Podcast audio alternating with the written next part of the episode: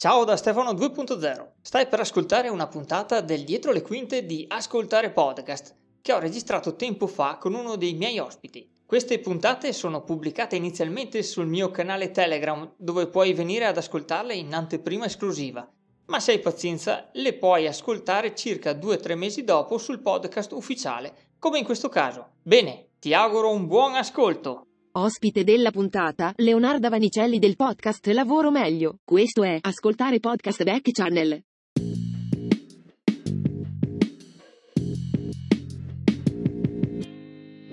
Hola, cara Leonarda, siamo finalmente nel back channel, puoi accomodarti, qua vedi ci sono anche i divani, poi sono comodissima. Ti posso offrire qualcosa da bere, non so. Ah, no, guarda, sto bene così. Stai bene così, benissimo. e qua siamo eh, rilassati, così non ci ascolta mai nessuno qua quando siamo qua nel, nel dietro le quinte. Bellissimo. Eh sì, sì, quindi possiamo parlare in libertà e, e purtroppo eh, parlando di libertà stiamo sempre con quell'elefante nella stanza, come de- de- ha detto Friel Korenfeld in una, una, puntata ultimamente delle, di, quelle, cos'è, di Pardes. Però anche lui eh, l'ho sentito un po', un po', giù proprio in questa situazione dell'ultima puntata che ha pubblicato qualche giorno fa e che è sto ostrica di, di, di, di virus che, che ha ribaltato un po' tutto tutto il mondo. Ma io, io ti domando, tu che, che, idee ti sei fatta? Che futuro ci attenderà tra qualche settimana nel mondo del lavoro e, e anche nel futuro prossimo? Ma guarda, io contestavo l'uso del, del, termine guerra e poi dopo mia cognata mi ha fatto riflettere.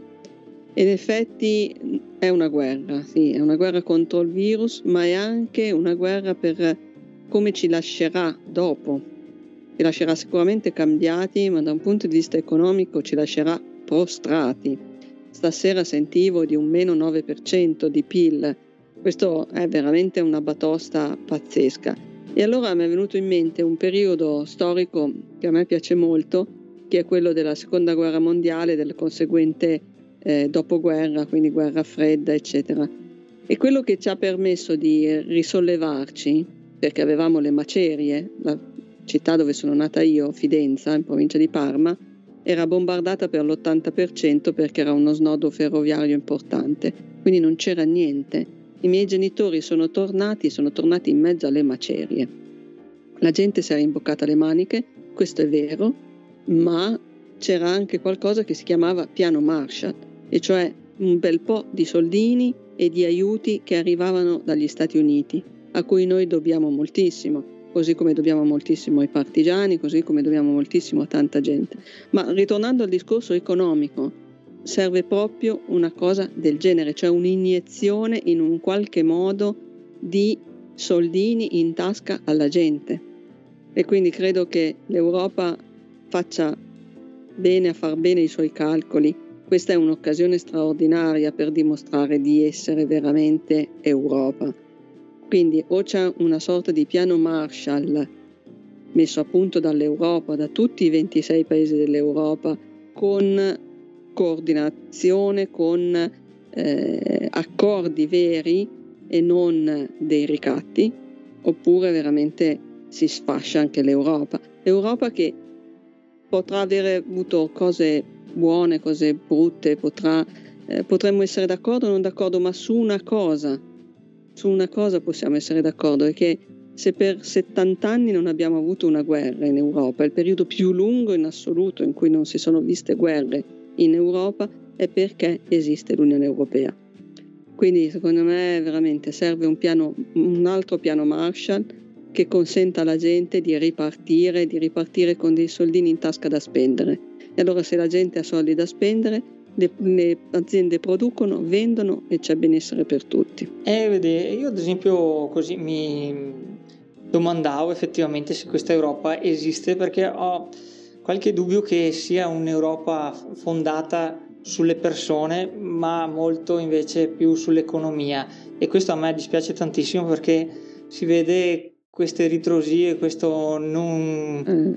Eh, è terribile. Eh, questo mi fa molto meditare perché il piano Marshall effettivamente, anch'io sono d'accordo con te, ci servirebbe.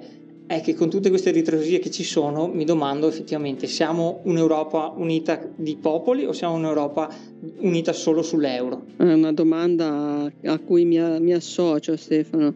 Eh, è, le, la, è, l'Europa della finanza o l'Europa delle persone? È, quello che devono dimostrare adesso questi signori qua. Noi siamo qui ad aspettare che, che, che ce lo dimostrino. Non lo so, poi poi ho letto un articolo che mi ha veramente lasciato a bocca aperta, non mi ricordo se l'ho letto sulla Repubblica, credo, non, non mi ricordo, comunque su una testata nazionale, per cui quel ministro olandese che ha puntato i piedi, no, no, no, no, no, no, no, l'Eurobond, no, qui, no, là, no, su, no, giù, in realtà pare l'abbia fatto perché vuole che la decisione venga presa dai capi di Stato e quindi nel caso di una decisione impopolare in Olanda venga presa non da lui, che quindi ci rimetterebbe da un punto di vista politico, ma dal suo alleato che invece è il capo del governo olandese. Quindi questo sta giocando sulla nostra pelle e sulla pelle dei francesi, degli spagnoli, di tutti gli altri, sta giocando sulla nostra pelle per i suoi fini politici. Io sono rimasta angosciata perché si sa che queste cose succedono, ma poi quando le leggi le, le capisci e capisci che hanno un riflesso poi sulla tua vita e sulla vita delle persone che vivono vicino a te, beh, è devastante. Cioè non è più qualcosa di lontano, ma sì, ho letto un articolo, va bene. No, no, questa roba che poi ha un effetto su di noi, su, su me, su te, sulle persone a cui vogliamo bene. Purtroppo è così. Eh, non so perché mi è venuto così un, uh, un, ricordo di Alessandro Barbero no? del podcast che ascoltavo che eh, parlava invece della prima guerra mondiale sì. eh, dell'Austria e delle, dell'Italia. In Italia c'era stato un uh, terremoto non mi ricordo più se era in Sicilia adesso io con la memoria vado molto male. In Sicilia credo sì. E che diceva appunto che gli austriaci insomma tutti mandavano aiuti e gli austriaci invece si domandavano cosa facciamo visto che sono presi così male gli italiani gli dichiariamo guerra? diceva. Gli diamo due sbelle sì, sì, sì, sì, e questo mi dà ancora eh, da pensare che eh, alla fin fine siamo nel 2020, ma il modo di pensare, bene o male, è sempre quello. È ancora quello, è ancora quello, sì, sì. È ed è pazzesco. Però tu, tu per caso hai mh, mm, riflettuto su qualche eh, strategia che potremmo noi singoli mettere in atto o anche attualmente un po' per sopravvivere o anche prossimamente quando eh, le, le, aziende riprenderanno? Perché comunque è tutta una catena eh, la, la, globalizzazione ha dimostrato la sua debolezza la, la, sua forza era quando tutto funzionava. Nel momento in cui si è bloccata la catena adesso siamo un po' tutti quanti eh, dipendenti effettivamente anche dagli altri, no? dicevamo quindi le aziende, le altre aziende se sono chiuse poi non forniscono quelle che devono aprire e viceversa è veramente un caos, ma secondo te attualmente una persona come, come può, può, muoversi? Hai, hai qualche suggerimento o eh, non, ci hai, non ci hai ancora riflettuto abbastanza. Io ci sto, sto cercando di farlo. No, ma... no, ci sto pensando, ci sto pensando. Stefano, guarda, mm, non è facile rispondere a una domanda del genere perché veramente significherebbe avere una, una soluzione con la S maiuscola in tasca. Ti posso dire quali sono le mie riflessioni. Allora, secondo me apriremo eh, in modo graduale e probabilmente eh, non apriranno più le discoteche per un anno almeno ma questo per fare solo un esempio.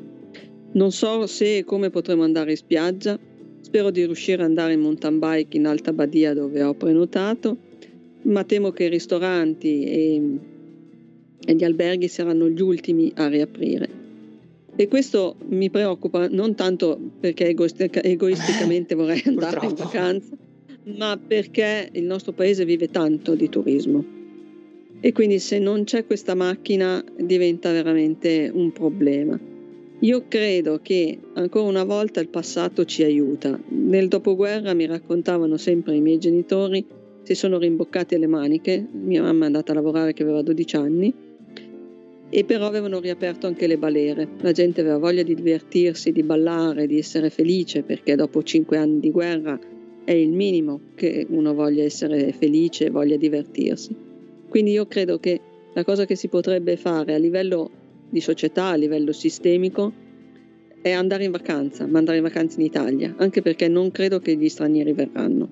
loro sono più indietro rispetto a noi e quindi potrebbe essere che non riescono a muoversi ancora per molto tempo. Quindi da un lato io sono felice di aver prenotato il 3 di marzo, era appena iniziato questo caos, e ho prenotato in Alta Badia e la, l'alternativa era andare in Bretagna e in Normandia. Abbiamo detto no, non andiamo, andiamo in bicicletta e quindi sono contenta di aver prenotato in Italia e mi auguro di poter andare e di poter essere un piccolo ingranaggio che muove un altro ingranaggio che muove un altro ingranaggio. A livello invece di persone, eh, anche qua c'è da rimboccarsi le maniche e correre. Correre, correre, correre, fare un po' di sacrifici, ma ribadisco se non c'è anche una spinta a livello governativo, a livello proprio di, di sistema con la S maiuscola, eh, è, difficile da, è difficile da soli. Eh, sì, sì, sì. Anche se anch'io sono convinto che, come anche un po' ho letto così in, in giro un po' su internet, anche poi come ti accennavo nel fuori onda del fuori onda, che stavo leggendo l'ebook che poi verrà messo in commercio eh, da Rudy Bandiera eh, che attualmente sta dando a chi eh, segue il suo podcast, i suoi canali eh, che si chiama appunto uh, Shut In Economy questo nome un po' mm. che appunto dice molto probabilmente una cosa tra virgolette positiva è che le aziende anche torneranno a più a produrre più a tra virgolette chilometri zero, cioè più vicini a casa. Quindi sì, è molto probabile. Sì, speriamo sì. anche quello che sia un, un, impulso a effettivamente far riaprire certe fabbriche o comunque valutare eh, l'idea di avere anche una produzione più vicina a casa e che quindi quello possa in qualche maniera eh, aiutare anche la nostra economia. E lo spero vivamente anch'io perché comunque come dicevi, come dicevi tu Stefano non è che la globalizzazione ci ha dato una grande mano eh, eh no, eh no, eh no. Quindi Ecco, un certo sistema va un po' ripensato sì, effettivamente. Eh, ad esempio anche dicevi i turisti, bisogna vedere anche là quanto riusciranno a riprendersi le, le compagnie aeree Infatti. Perché anche là tantissime dicono che avranno problemi, eh, anche dal punto di vista del, della, economico, ma anche effettivamente di costi e tutto questo, anche perché poi eh, spostarsi diventerà un po' più difficile finché non avremo questo vaccino, non avremo qualcosa per combattere il virus eh, fino allora e poi si vedrà. Perché... Hai ragione. Ma comunque, mm, cosa dici? Cambiamo un po' il discorso, resterei sempre sul discorso lavorativo che è il tuo forte. Ma sì, dai. Però andrei un po' invece a farti questa domanda che forse anche avrei risposto nelle tue bellissime puntate, ma non mi ricordo più. Cioè, diciamo che invece torniamo nella normalità e non c'è più il lavoro a distanza che anche aiuta a, così gestire la, uh, complessità dei rapporti con i colleghi per certi versi, anche in distanza delle volte è difficile lo stesso, ma se uno dovesse appunto ricominciare, anche soprattutto con questo periodo abbastanza stressante, uno ritorna al lavoro, no? E già per caso aveva qualche difficoltà a, a sopravvivere alla vicinanza dei capi, dei colleghi, tu che suggerimento gli daresti, anche se per caso non fosse mai successo tutto questo? E come si fa effettivamente a convivere bene con i colleghi con cui il più delle volte sappiamo è difficile, anzi penso che sia uno dei motivi per cui uno cambia lavoro. Assolutamente, si dice che si sposa un'azienda e si divorzia da un capo, quindi... Ecco.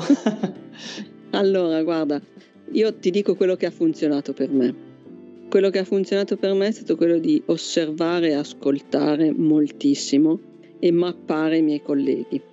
Mappare i miei colleghi in funzione dei loro desideri, delle loro paure, di quello che gli interessa e quindi poi muovermi verso di loro cercando sempre di dare una risposta a un loro problema, perché è inutile che ci giriamo intorno, la gente è interessata ai propri problemi, perché non li vuole. Quindi, D'accordissimo. quindi riuscire a, a, scoprire che per il tuo capo la cosa importante è far bella figura nei confronti del suo capo è una chiave di lettura straordinaria capire che per il tuo collega la paura più grande è quella di perdere potere e ha paura che i suoi collaboratori crescano troppo velocemente è un'altra chiave di lettura straordinaria. E nel momento in cui in una conversazione, in una riunione, davanti caff- alla macchinetta del caffè, eh, nel collaborare a un progetto, noi diamo una risposta anche piccola una risposta positiva a questo problema, noi quella persona l'abbiamo conquistata. Noi abbiamo aperto un mastrino dare avere e abbiamo messo un tot nella colonnina avere. E quindi diciamo che per il principio della reciprocità che ci ricorda Robert Cialdini nel suo libro Le armi della persuasione, è un principio forte perché è un principio che è ancestrale, che è dentro di noi da milioni di anni, per cui ci sentiamo in dovere di ricambiare, perché solo ricambiando siamo riusciti a sopravvivere dal tempo delle caverne fino a qua.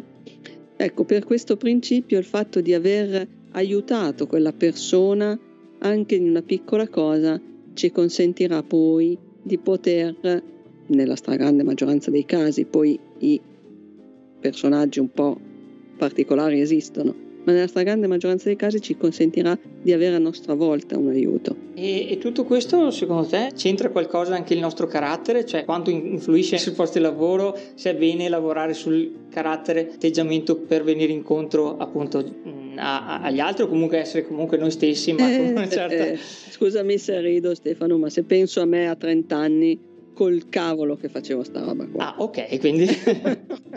col proprio ze- zero, ma meno di zero, anzi mi infuriavo, mi accapigliavo, ne facevo di tutti i colori. Benissimo. No, no, sono d'accordo perché anche a me capitava la stessa cosa. Poi la saggezza dell'età, passando il tempo si impara a essere strategici.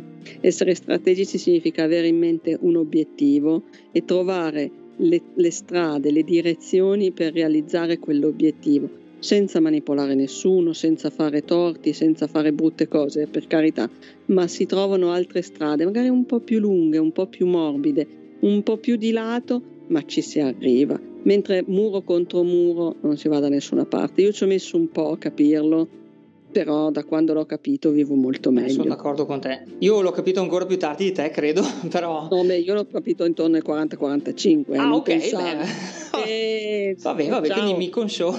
Eh, ma sei in buona compagnia, non ti preoccupare. Oh, prima si, prima si impara, Stefano, meglio è, quindi ai trentenni in ascolto noi diciamo, ragazzi, mettetevi in questa ottica. Mettersi nell'ottica così appunto del, eh, del gestire meglio il nostro modo di rapportarsi eh, che non è facile, no. nulla da dire, ma forse lavorandoci sicuramente si può fare. Ma e là scatta l'altra domanda che si collega invece a un'altra mia curiosità. Eh, tu fai e sei un coach, giusto? Sì. E come, come, si diventa coach? In che tempi bisogna avere già delle formazioni pregresse? Che cosa mi puoi raccontare? a, a tal proposito? Allora, diciamo che un avere un po' di anni di esperienza sulle spalle aiuta molto. Aiuta molto perché fare coaching significa andare a ragionare di problemi operativi con la persona, perché il coaching quello fa, lavora su problemi operativi, però quando poi sei in sessione con il coachee eh, ti senti raccontare di tutto il coach, se ha fiducia nel suo coach, gli racconta anche di che cosa ha paura, di quali sono le sue reali difficoltà. Quindi avere un po' di esperienza che ti consente di leggere queste cose anche relativamente al, al lavoro, all'ambiente che la persona vive, diciamo che è un aiuto. Però non, non è obbligatorio. Io ho trovato dei coach di 30-35 anni molto molto bravi quindi con molti meno anni di esperienza rispetto a me. Come si diventa coach? C'è un master, son, c'è una, un percorso formativo, si chiama master in genere perché è abbastanza lungo. Eh, io ho scelto di prendere la certificazione ICF, che è la certificazione internazionale, perché l'ICF ha un codice etico molto, molto, molto rigido molto stringente e che a me piace moltissimo. Per cui il coaching non è psicoterapia, il coaching non è consulenza, il coaching ha un suo protocollo di domande, un suo protocollo di eh, maieutica e quello è. E a me le cose piacciono chiare. Quindi il consiglio che posso dare è trovare una scuola certificata ICF, quindi che fa un percorso piuttosto lungo, se non sbaglio sono una decina di giornate belle toste, eh, chiaramente se ne fa magari due al mese, quindi sono scaglionate, e, e che poi anche ti preparano bene all'esame che è molto difficile in inglese, quindi pensa Stefano, tu che mi conosci quanto è stato Caspita. difficile per me, tu non ne hai un'idea. Però ce l'hai fatta eh, e questo è un esempio per tutti quanti noi. Esatto, credo che adesso l'abbiano tradotto in italiano, ma mi dicono che la traduzione è quantomeno fantasiosa, quindi è meglio farlo in inglese. All'italiana, insomma, un po'. sì, abbastanza. E, ed è stata durissima. Si passa con il 72% di domande risposte correttamente e io devo aver fatto 74%, quindi è stata, è stata veramente dura. Però, e bisogna studiare veramente. eh. Mi dicevi master, quindi bisogna essere laureati? O... No, no, no, no, no, no, no, Ah, non è necessario. Master proprio perché può- lo- molte società lo chiamano così per dargli proprio questa connotazione di qualcosa di molto serio, molto impegnativo, Sì, sì, professionale, sì, non è il corsetto che fai così. molto professionale. No, assolutamente no. Anzi, diffidare dai corsetti in tre giorni ti facciamo prendere la certificazione. No, diffidare assolutamente. Bisogna veramente anche lavorare su se stessi e continuare a lavorare su se stessi. Ancora adesso io ho un mio coach e partecipo a delle sessioni in cui tra- con altri coach mettiamo in comune quelle che possono essere state difficoltà, problemi che si sono incontrati nelle sessioni con i coach, eh, una sorta di supervisione, così come fanno anche gli psicologi, quindi bisogna veramente lavorare anche su di sé e soprattutto io consiglio assolutamente scuole certificate ICF. Quindi dicevi che quindi uno psicologo non, è un- non può essere un coach o possono essere entrambi o eh, dipende comunque da cosa stiamo eh, effettivamente trattando in questo ambito, cioè quello lavorativo. Allora, uno psicologo può essere, può essere assolutamente un coach, ma deve essere molto bravo o brava a distinguere i due ruoli. Un conto è fare lo psicologo e un conto è fare il coach. Lo psicologo lavora su delle dimensioni abbastanza profonde della personalità, il coach lavora su problemi operativi. Non vado mai d'accordo con i miei capi, non riesco mai a lavorare in gruppo, cioè cose molto concrete che derivano da problematiche della persona, ma molto concrete. E nel momento in cui in una sessione di coaching si viene a capire, il coach capisce che il coach ha un problema più profondo, faccio un esempio. Se mi dici non riesco mai ad andare d'accordo con i miei capi, è forse più un, ho sbagliato prima a dirlo, è forse più un problema caratteriale, di personalità.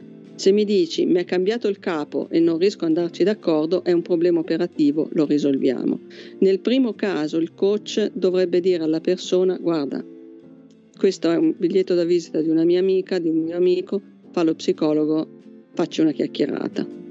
Se invece il problema è cavolo, io con Giovannino non ci vado d'accordo, vado d'accordo con tutti, ma con Giovannino no, allora risolviamo il problema operativo. Oppure eh, ho sempre raggiunto i miei obiettivi, ma da sei mesi a questa parte sono incastrato perché lavoro in un ambiente così così così, allora andiamo a lavorare su quel tipo di problematica. Se invece il problema è non riesco mai a raggiungere i miei obiettivi, allora forse c'è qualcosa di più profondo e lì il coach non può fare nulla, anzi è tenuto per il codice etico a mandare la persona da un professionista di altro genere. Quindi se ho capito bene anche, forse ne accennavi proprio nella, nella intervista con Priel se, che avevi pubblicato anche nel tuo podcast, se non ricordo male, quindi un tuo collega o un tuo amico non può essere anche un tuo coach. Ah, questa è una bellissima domanda. Questa è una bella domanda. Stefano, eh, però sei un personaggino tu. Perché mi è capitato, ti dico la verità, di sentire cose di questo genere. Allora, secondo me no. Secondo me un amico è un amico e un coach è un coach. Il coach ti fa delle domande scomode, molto scomode. Ti fa delle domande che ti mettono di fronte alla verità e non sempre un amico riesce a farlo perché a volte è come passare della carta vetrata su una mano, fa male, cioè fa male. A me è capitato una, una volta sola di, fare, di accettare di fare da coach a un'amica, solo una volta, ma l'amica era molto particolare, è una manager laureata in chimica industriale, è molto in gamba, e aveva una problematica a livello sindacale, nel senso che lei in quel momento era rappresentante sindacale, aveva bisogno di, eh, vedi anche qua il problema operativo, no? di gestire al meglio una serie di trattative sindacali a cui partecipava e, e, niente, mi chiede appunto, mi ha chiesto appunto di, di fare da coach. Io ho detto: Guarda, Cristina, non se ne parla neanche, non posso, non posso, non posso. Lei ha insistito: No, perché io mi fido, mi fido. Ho detto: Va bene, ok, allora facciamo una bella roba, mi paghi. E lei fa: Beh, sì, certo, cosa ti devo? Un euro. Mi paghi un euro. Ma va là? Mi detto, no, mi paghi un euro, però apri il portafoglio, lo tiri fuori, me lo dai. E nel momento in cui tu mi dai l'euro, io non sono più la tua amica Leo, io sono il tuo coach e tu sei il coach. Eh, va bene, si è alzato, è andato a prendere la borsa, è andato a prendere l'euro, mi ha dato l'euro e tutte le volte che facevamo una sessione, stessa storia, ho detto procurati della moneta perché tutte le volte noi dobbiamo fare questa cosa qua, tu mi dai l'euro, mi paghi e io sono il tuo coach. E ha, e ha funzionato, ha funzionato, però lei è una persona molto intelligente. Lei è entrata nella parte anche lei, nel momento in cui mi ha dato l'euro lei è entrata anche lei nella parte, non era più la mia amica Cree, era il mio coach. Ti davo del lei, cara, cara Leonardo, mi dica. no, ci si dà sempre, ci, ci dà sempre del tu, però, però si sentiva che il rapporto era su un'altra dimensione. Poi quando ci salutavamo, ok, bene, allora ci vediamo alla prossima sessione, poi dopo magari si eh, faceva anche la birretta. E l'ultimissima domanda, curiosità in questo ambito così lavorativo, mi domandavo, ma è necessario essere amici, cioè sarebbe meglio se fossimo tutti amici sul posto di lavoro, ma eh, poi nella realtà non ci si riesce. Come si riesce a gestire questa cosa? Delle volte eh, in certi gruppi sembra che se tu non fai parte di tutto, che non partecipi a tutto, non sei amichevole, non sei socievole, ma io dico io vado a lavorare perché ho un contratto con l'azienda, non perché devo venire qua a fare, che ne so, il club eh, dell'amicizia. e quindi può capitare che qualcuno non si riesca più di tanto a, a, a, a lasciarsi andare così, essere amichevoli, anzi delle volte poi sono quelle, con quelle persone che, che, per caso dai qualcosa in più per, e sono quelle pronte anche col coltellino sulla schiena. Ah, quelle esistono sempre, Stefano. Ma questa è, un, è, un, è una problematica molto delicata. Io mi ricordo che quando nella mia precedente vita lavoravo in, in, in filiale in banca, sono diventata vice direttore in meno di tre anni, prima donna in assoluto nella banca.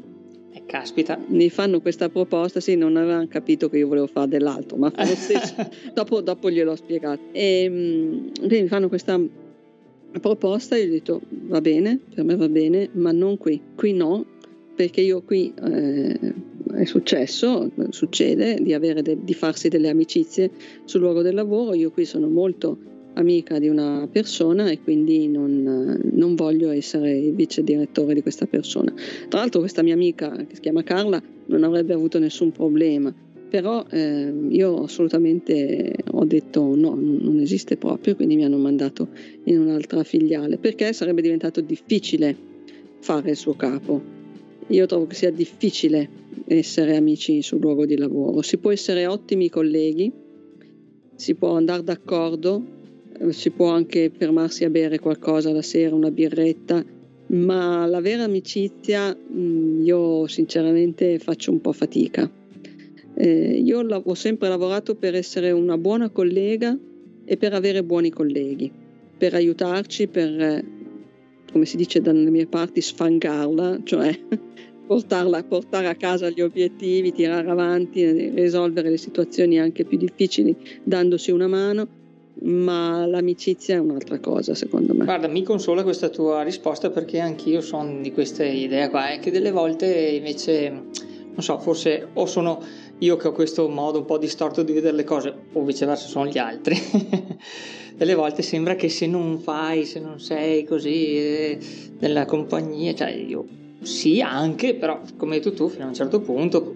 A un certo punto, esatto come hai detto giustamente, buoni colleghi, cioè senza eh, essere sempre là con i coltelli tra i denti, a me eh, va più che bene, però poi anche la, eh, la, parola amicizia è una parola molto pesante secondo me. È un'altra cosa. Ha una sua pesantezza, quindi amicizia ha tutto un altro piano. Bravo, bravo, esatto, esatto. E fa- parlando di altri piani, io tac, salto diretto invece al piano delle tue passioni, come quello che dicevi prima, la fotografia, la scrittura, il giornalismo, eccetera. Ma eh, tu hai mai pensato di farlo diventare più di un hobby? Cioè, hai mai accarezzato l'idea di, di cambiare effettivamente tutto quanto il tuo modo di, di vivere e passare a un altro tipo di lavoro, diventare appunto fotografa, giornalista, scrittrice? Allora, ho sempre in mente un libro da scrivere, prima o poi lo scriverò, eh, prima o poi troverò il modo per scriverlo. Se mi dicessero, se, se, se avessi la possibilità di fare la, la, giornalista radiofonica o comunque di fare un, po- programmi alla radio, ma non dico gratis, ma quasi, assolutamente sì, però mi dicono essere un ambiente dove è molto difficile entrare, quindi non mi faccio grandi illusioni. E invece per la fotografia, per un certo periodo di tempo, l'ho fatta da semiprofessionista, nel senso che seguivo un'amica che era giornalista enogastronomica e io ero la sua fotografa ufficiale. Quindi mi sono divertita a fotografare piatti che poi mangiavamo, quindi buonissimi, anche in ristoranti stellati. Ho collaborato con un chef stellato di Milano suo, a un suo libro autobiografico facendo le foto ai suoi piatti. Ho fatto diverse foto in ristoranti come interni ma anche come menù. E per qualche anno è stato un po' più che un hobby, insomma, mi sono molto molto divertita. Poi ho dovuto fare una scelta e la scelta è stata più verso lavoro meglio, più verso qualcosa di inerente alla mia professione dove io spero di riuscire a dare il mio piccolo contributo. Poi se mi capita qualche volta di, di fare qualche foto, qualche piatto perché qualche amico ristoratore mi chiama, ben volentieri, ma non è, diciamo, non è la priorità. Mentre se mi chiamassero a fare la, la, la radio vado subito, eh? lo dichiaro, vado subito. Il tuo sogno insomma è sempre lì pronto, è fuori dal cassetto. non so se hai sentito la puntata di Natale del 2018, il racconto di Natale del 2018 parla proprio del perché io sono così fissata con questa cosa della radio, ma non vi dico niente così l'andate a ascoltare. Eh sì, sì, sì, de, brava, perché io sono sicuro che l'ho ascoltata, però ho delle reminiscenze, siccome come ti dicevo, come anche racconto sempre al nostro ascoltatore, alla nostra ascoltatrice della puntata, ormai sono arrivato sui 1002, 1006, non ho ancora ben capito perché alcune applicazioni mi dicono un numero e alcune un altro, quindi sui 1000, diciamo così, sparo, 1002 eh, feed di eh, podcast. Mamma mia, aiuto. È la mia professione ormai. Eh, ma guarda che scopri veramente delle chicche, delle cose veramente belle, belle. Eh, eh lo, so, so, lo so, lo so. È lo come so. avere i 1200 canali satellitari, e se, cioè, non è che poi... Però così è un po' questa, questa, mia missione ormai che mi sono dato di content curation. Ti e, credo. Eh sì, e quindi le puntate ogni tanto vado anche a riascoltarmele, vado, però eh, è sempre più dura, ti dico la verità da un certo punto di vista, dall'altra è sempre bello perché scopro veramente c'è una piccola esplosione di, di nuovi eh, produttori di contenuti anche appunto in podcast o anche youtubers che passano al lato oscuro della forza dell'audio e anche quelli ad esempio io youtube faccio molta fatica a seguirlo perché deve avere comunque anche gli smartphone non ti lasciano eh no. avere eh, eh no, solo l'audio, anzi ci sta provando YouTube adesso con un nuovo eh, abbonamento mensile, cercano tutti di scucirti i soldi da tutte le parti. Esatto, esatto. Io mi sono rifiutata. Anch'io, eh, nel senso sono contento che poi gli youtubers eh, riversino, come fa il nostro grande Monte Magno, e riversala, io me le ascolto volentieri, cioè non è che mi manca per forza la loro faccina. Certo, se alcuni podcast forse qualcuno spiega qualche schema, qualche cosa, eh, cioè è un po' più... però anche, anche sempre il nostro grande Ciraolone eh, ha dimostrato, ad esempio con Fare Smart, che si può comunque capire qualcosa come funziona un'applicazione senza effettivamente averla sott'occhio. Sì, sì, sì, sì assolutamente, assolutamente. Ma invece, restando collegato al discorso scrittrice e podcast, delle volte io mi domando, tu sul, sul sito non mi sembra che inserisci tanto il testo delle, cioè, o fai qualche riferimento a quello che, che, hai pubblicato e secondo te questo potrebbe influire anche un po' per il reperimento più veloce sui motori di ricerca? Ci hai mai pensato? Hai mai... Ci ho pensato, così? ma dovrei mettermi lì veramente farlo per tutti gli episodi o almeno per gli ultimi il tempo è quello che è, cioè tirannissimo, veramente tiranneggia a, tutte, a tutti i momenti, però prima o poi sì, un abstract del, dell'episodio secondo me in ottica SEO, in ottica ricerca può essere assolutamente fondamentale quindi mi ci, devo, mi ci devo, mettere Stefano, hai assolutamente ragione. Ah, così stavo pensando perché io metto quelle quattro eh, parole in croce, ma anche là, come detto, col tempo, eh, il tempo è quello che è, devo purtroppo sfruttarlo, riutilizzarlo sulle varie piattaforme, eccetera. Bisognerebbe fare appunto come... Ma chi è questo Andrea Ciraulo che viene sempre nominato? Andrea Ciraulo, ma chi... Ciraulo, eh Ciraulo, mi dice qualcosa Ciraulo. Ma chi è sto qua che continua a dire no, bisogna fare cose minimali, tre cose in croce e poi tutto automatizzato da una parte lo, lo ammiro molto e, e, gli do tanta ragione, poi alla fine riuscire a fare come lui. Ecco, se ci trovasse il modo di automatizzare l'abstract da una puntata podcast, noi saremmo felici. Taci, va. Eh sì, eh sì, ci sarebbero anche i software, eccetera, ma anche là poi ci vuole il tempo di stare là a controllare che caspita fanno perché tutta questa intelligenza artificiale non è così intelligente. No. Beh, tu comunque hai visto appunto che hai aggiornato il sito, ultimissima domanda, così poi, poi ti lascio andare tranquillo per la tua strada e ti ringrazio tantissimo. Visto che hai aggiornato il sito, ma mi sa che ti sei rivolta a qualche professionista per fartelo fare e dal punto di vista appunto SEO, eccetera, dicevi hai anche là qualcosina o non riesci a seguire appunto per problemi di tempo? Sì, sì, sì. sì. Allora, mi sono rivolta a un professionista bravissimo che si chiama Manuel e il suo sito si chiama We eh, Double P, cioè double, scusa l'inglese eh, Stefano, double eh, E, double P, quindi noi in inglese We Double P, che significa noi WordPress. E lui è veramente molto molto bravo, mh, mm, è molto paziente, è molto chiaro, è molto veloce eh, e soprattutto è riuscito a gestire me. gestire me non è facile perché eh, non sempre ero attenta ai contenuti, non sempre, insomma, ci ho messo un po' di tempo per, per ingranare, però lui poi è stato veramente veloce e ha saputo anche guidarmi nelle, nelle varie scelte. Io poi ho, avuto, ho voluto una cosa minimal perché io sono così, sono minimal.